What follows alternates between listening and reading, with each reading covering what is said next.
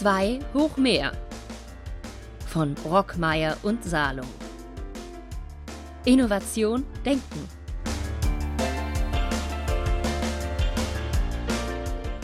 In der heutigen Folge geht es um die Communicative Organization, ein visionärer Ansatz in der Kommunikation und ein neuer Managementansatz, eine weltweit neue Organisationsform.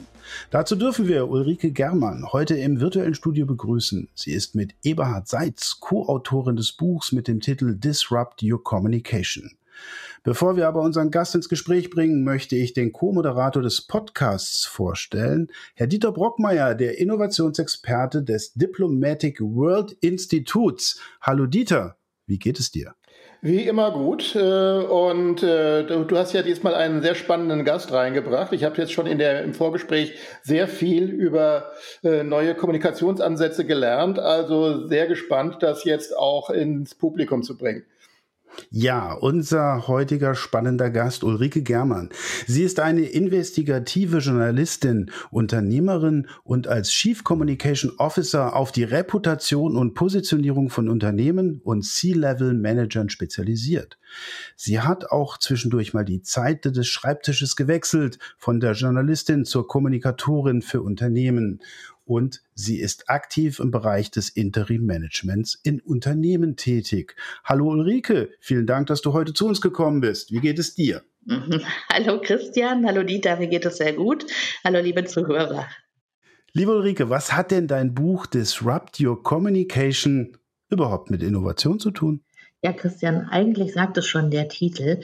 Disrupt heißt ja komplett erneuern, also äh, die Disruption wagen, heißt eigentlich ein weißes Blatt Papier nehmen und neu denken.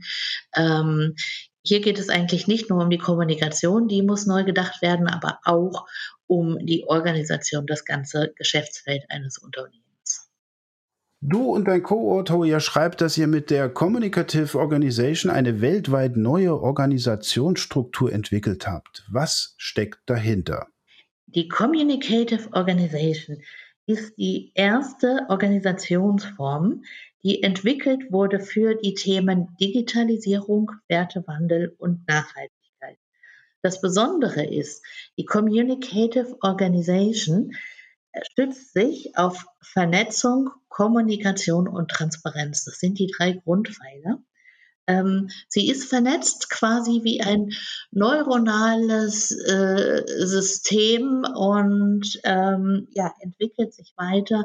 Dadurch wird Wissen und Know-how weitergegeben im gesamten Unternehmen ohne Silos und die Kommunikation führt dazu, dass die Leute miteinander reden. Der Dialog führt zur Entwicklung und zur Nutzung der Daten und die Transparenz schafft Glaubwürdigkeit und Vertrauen. Auch externe Stakeholder sehen anhand dieser Transparenz, was in dieser Organisation passiert.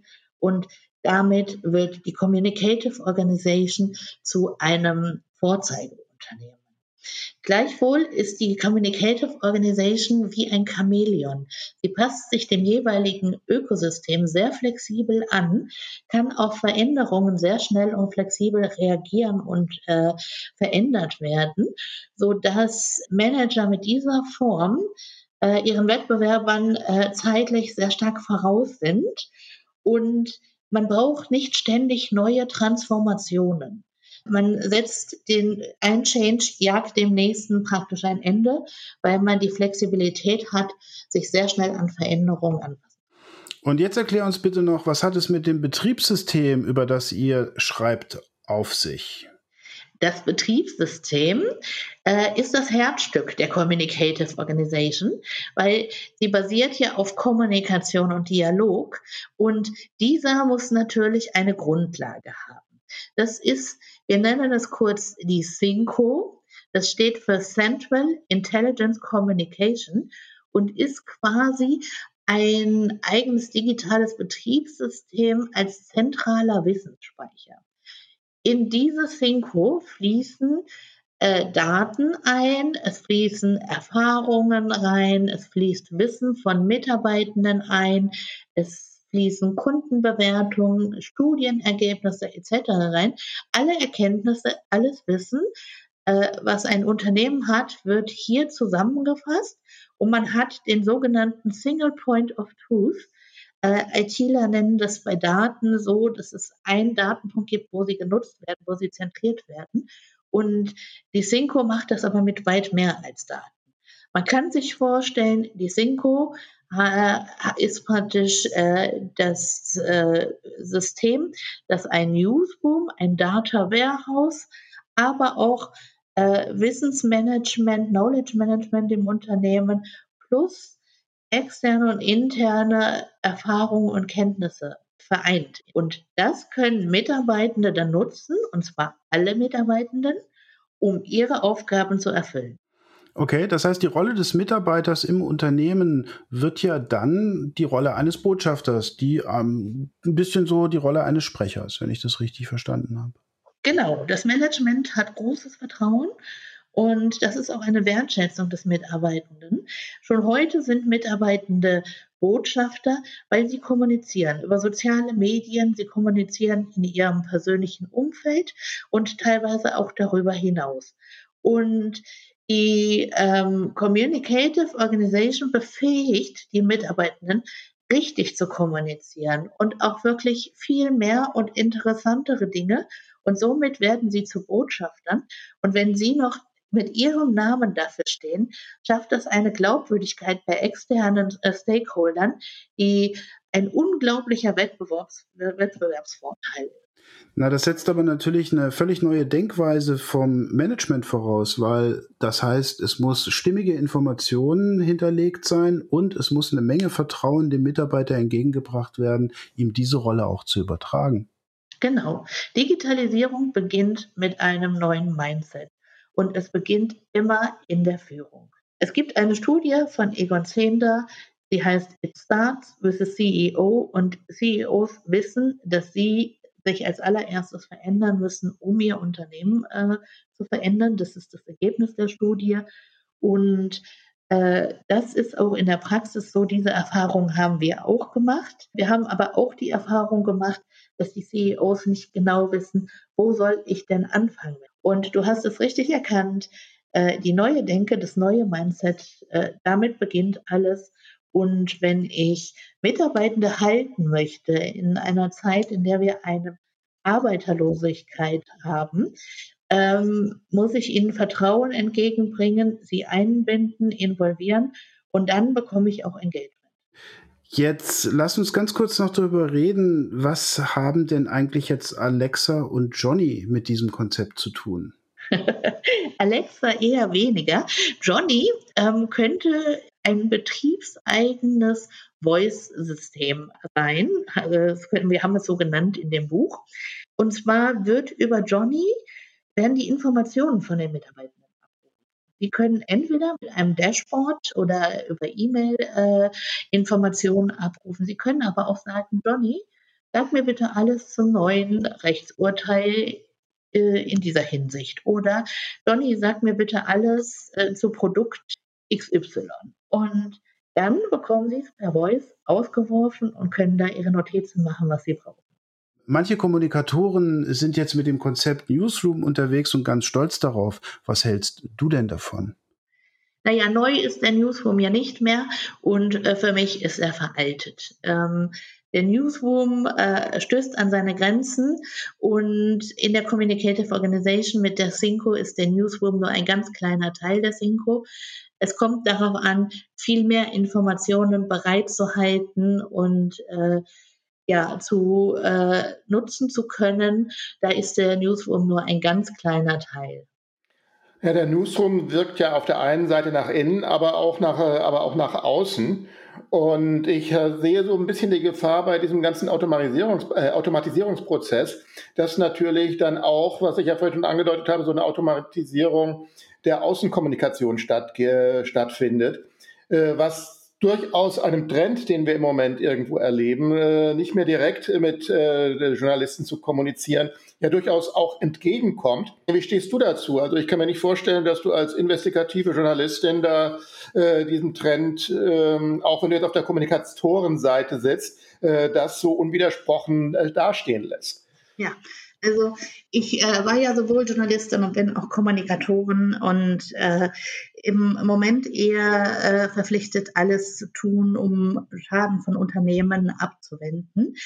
Man muss es aber auch so sehen, ich muss dem Journalist die Möglichkeit geben, seine Arbeit zu machen. Und wenn ich das nicht tue, dann ermögliche ich keine Pressefreiheit und stelle mich eigentlich gegen die Demokratie. Für mich sind heute in vielen Unternehmen keine Pressesprecher mehr da, sondern es sind irgendwelche E-Mail-Empfänger, die E-Mails hin und her schieben, sich vom Fachbereich und der Rechtsabteilung Antworten schreiben lassen und dann wieder beantworten. Zu dieser Kategorie Kommunikatoren gehöre ich nicht. Ich spreche für ein Unternehmen, ich mache mich fett. Ich kann aber auch dem Journalisten sagen, ich weiß die Antwort gerade nicht. Ich muss nicht alles wissen. Ich sage es ehrlich, aber ich rufe ihn zurück, bringe es in Erfahrung und rufe ihn zurück und gebe ihm die Antwort.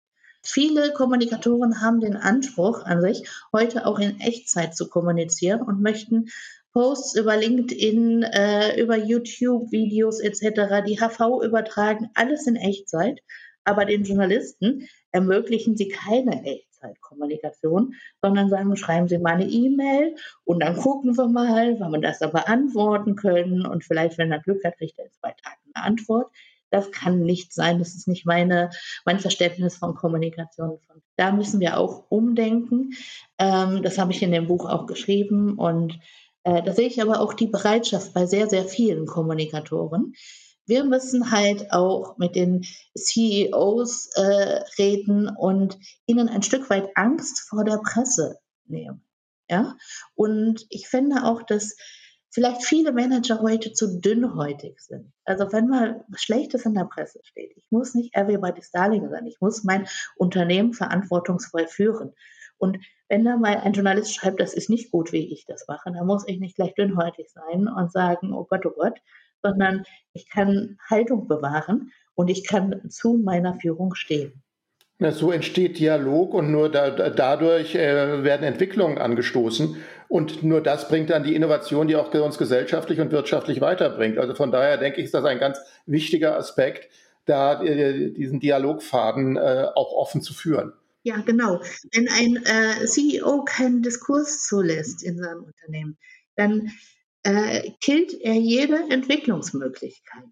Und wenn ich in der Presse etwas Negatives lese, dann ist das für mich auch ein sehr objektiver Spiegel. Dann sehe ich dort, wie werde ich wahrgenommen und kann daran was ändern. Sehr gut. Was erwartest du denn für die nächsten, sagen wir mal, paar Jahre in, im Bereich der Unternehmenskommunikation? Wann wirst du mit deinem Modell ähm, hier sozusagen in die Praktikabilität übergehen? Es wäre möglich, sofort die Communicative Organization einzuführen. Bei kleineren Unternehmen äh, wäre das auch ein Prozess, der vielleicht allenfalls ein paar Wochen oder Monate dauern würde. Ähm, je größer das Unternehmen, je komplexer wird es.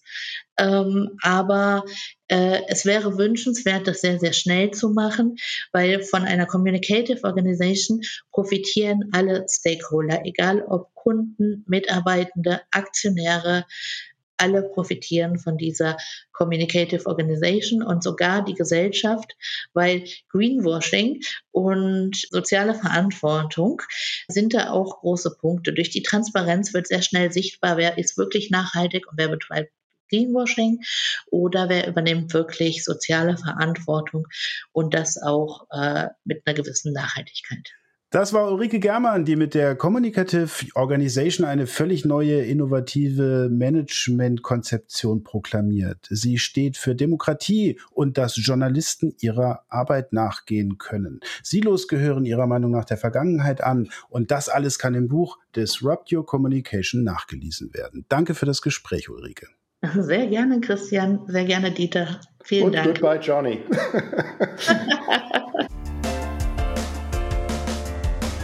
Zwei hoch mehr von Brockmeier und Salung.